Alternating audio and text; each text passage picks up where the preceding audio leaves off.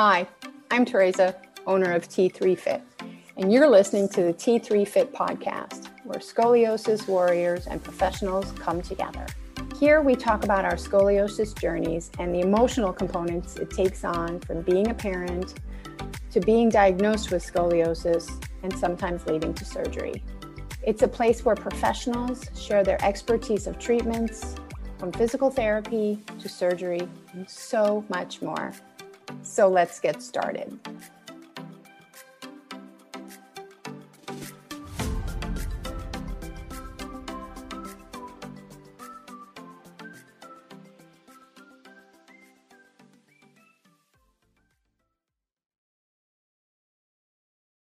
Hey, everybody, welcome to the T3 Fit Scoliosis podcast. On today's episode, we have Homer and Jennifer.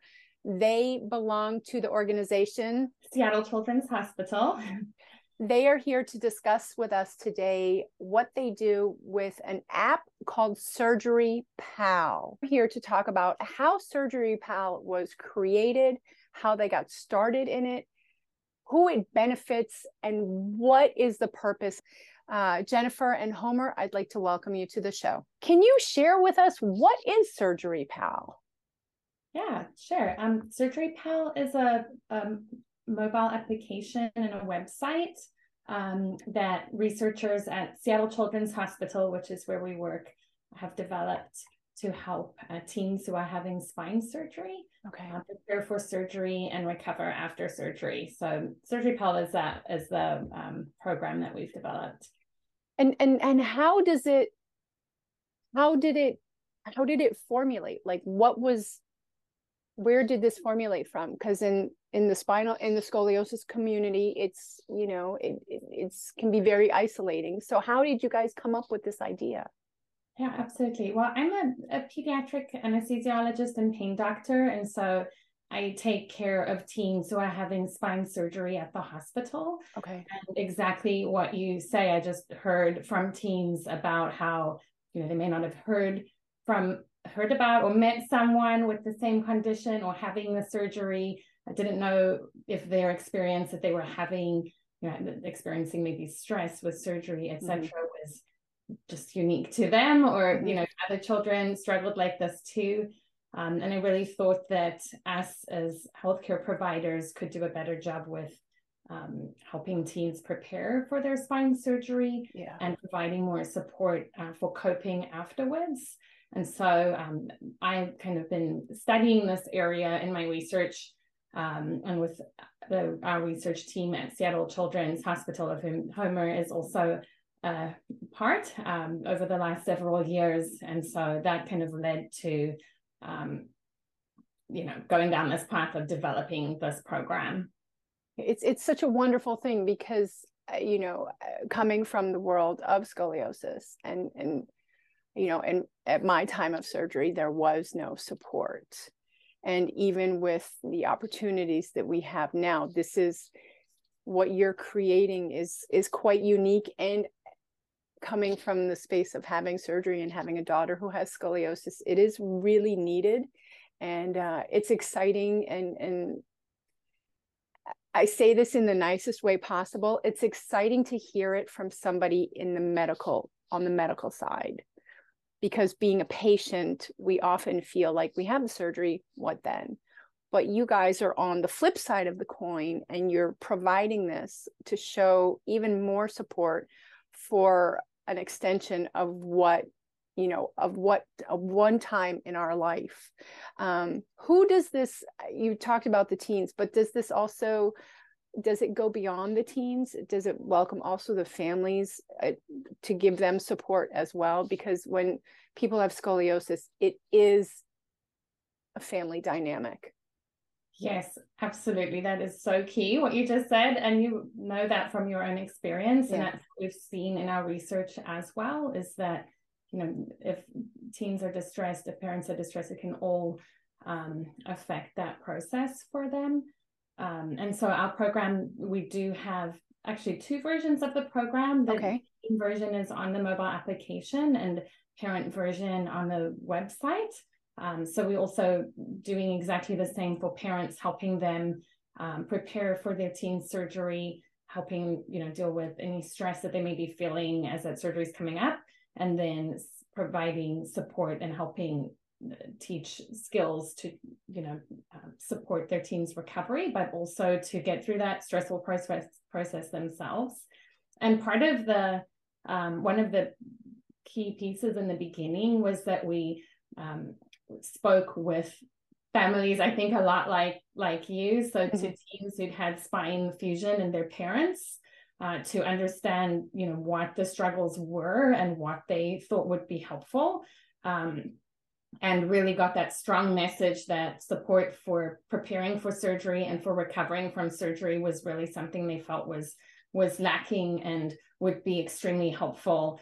And so um, they also had thought that in the time before and after surgery there's so much that you're dealing with and there's already so many appointments that you have to go to etc and so it was from teams and parents that we heard that having something that you know you don't need to come into the more appointments to come to the hospital to help mm-hmm. prepare but rather something that you can work on on your own speed and in your own home environment on your own timeline was really what teams and parents had recommended so so, so you talk about the support. So, how is a way that you support the kids versus, and how is a way that you support the parents?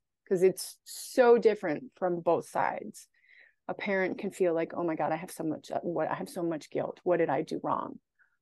You know, and it's very different in those two relationships. So, how do you support each group?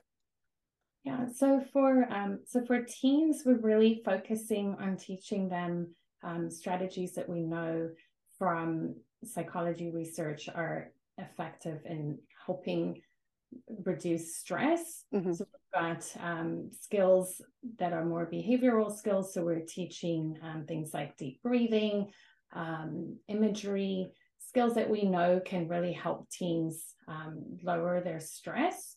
Okay and so and we're also focusing because many teams told us that what they're really worried about is sometimes about you know pain that they might experience in the hospital and afterwards and mm-hmm. feeling that they don't have um, strategies to be able to cope with that. Yeah. And so we're also teaching skills that can be used uh, to for teens to lower their pain um, in addition you know to what's being prescribed in the hospital okay.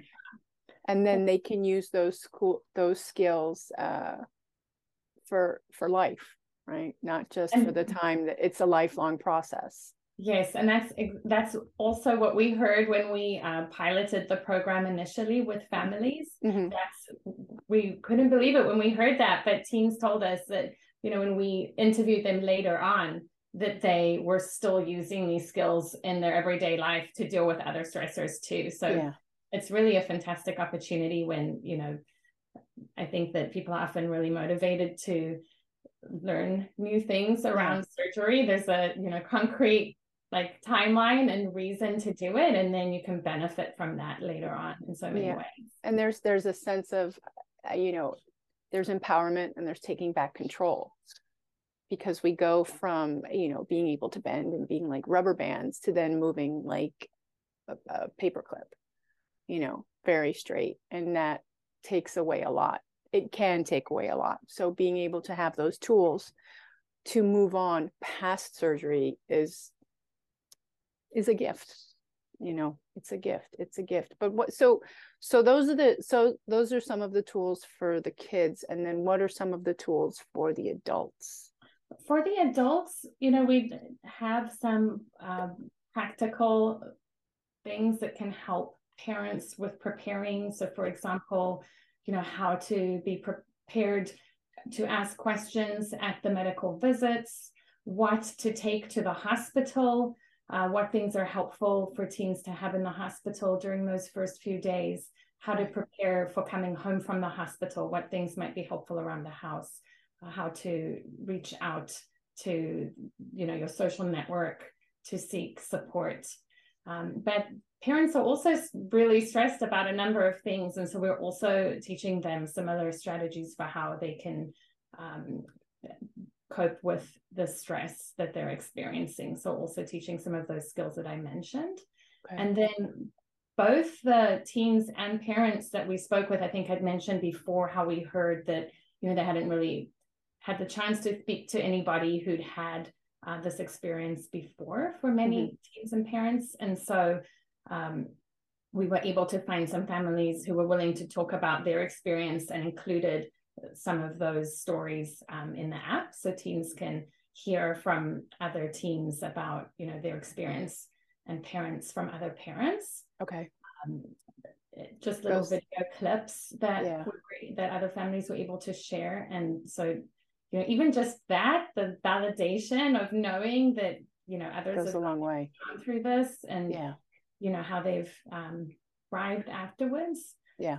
And learning little tips from from other families has also been super something that we've had really super feedback about from from families as well. Yeah because it's it's um it's hard i think to find adults who are going through the same thing. You know for there's uh there's curvy spine which curvy girl spine which is just for the teenagers but for the families who you know who deal with this and maybe don't know anything about it it's a whole different level of stress because the emotional space as i said that we have as parents you know what did i do wrong?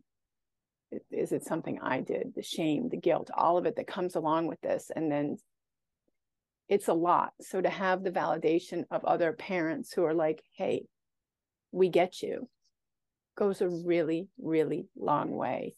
Um, tell me when did when did this how long has this app been around for so right now it's you know available just for the research okay context as we're testing to make sure that you know this is helpful and that you know we're not having any unintended um ex, you know consequences with mm-hmm. families mm-hmm. and so when that's over we hope to you know if we can show that this is successful we'll be able to make it available broadly to teens okay. having surgery. Okay. Um, so our study, we started recruiting um, in the December of 2020, 2020. Is that right, Homer? Yeah, I think our first participant in, in the whole study was like at the end of December 2020. So that was when we, yeah. we okay. launched. Okay. Yeah. So that, that we, you know, it had been a process where we had piloted with some families that I'm, as I've mentioned, um, but our final version was ready in December 2020. And so in in a research world, it takes a few years, you know, to test these things um, right. and to really make sure that we're having the benefit that we hope to before we can share it more broadly. But we're really excited, you know, in the future to be able to make it widely available. And I was just going to say, so where do you, where is the goal to have it be in what year are we in now 2022 it's like the tail end of it but where is the goal for surgery pal to be long term so you know we have i think it's 32 different centers who are doing these surgeries for teens right now who are referring okay. patients so okay. although i said it's only available in the research context it's actually available to anyone any teen who's having a spine fusion who meets the eligibility criteria okay. um, in the US. And so, if anybody's listening to this and they happen to be having surgery in the coming weeks or months, uh, they can go onto the website and send their information to us and can potentially be enrolled um, in the study. That's but great. in addition to that, we have these 32 centers that are referring their patients um, who are interested to okay. us and set them up. Okay. Um, and so the hope would be, you know, that we would continue with all the centers that are in the study and that they would continue to offer this to their patients after the study finishes and then even, you know, to disseminate it more widely to other centers who we haven't been able to reach to participate in the study. But it actually is open to anybody. You don't have to be going to one of those um, surgery centers. Okay. And, and Homer's work really closely with the families who are enrolled in the study. And so, okay. um, yeah, you asked a little bit about the experience. And so I don't know if you want to also um, share a little bit about that. Yeah, if you go ahead. Yeah, absolutely. I'd love to. Um, so one of the great things about Surgery Pal, we've been recruiting patients and families for a couple of years now just coming up on our two year anniversary, which is exciting. And we have almost 200 patients and families enrolled in the study, um, which is really great just to be able to connect with all these teens and parents across the US who are, you know, going through this experience of having surgery. And one of the things that we've been doing throughout the study, we felt was really important, is after families complete the study, getting feedback from them about their whole experience. Like, how was being a part of the study while you're also going through this surgery experience? How was hearing about the study from your surgeon or from your nurse? Um, how was doing the surveys and so on and so forth? And overwhelmingly, families have shared with us that um, it was a really easy study to be a part of. It wasn't burdensome at all. A lot of families have shared specific comments about certain things that were helpful for them. So some of the things we were talking about before, like hearing those stories from other parents and other teens who had gone through the experience and giving mm-hmm. that validation. Mm-hmm. Um, a lot of teens and families have called out specific skills or parts of the app that they thought were helpful. Like, for instance, like progressive muscle relaxation or deep breathing, some of these skills they can use on their own to yeah. feel more empowered to manage their pain or manage manage stress.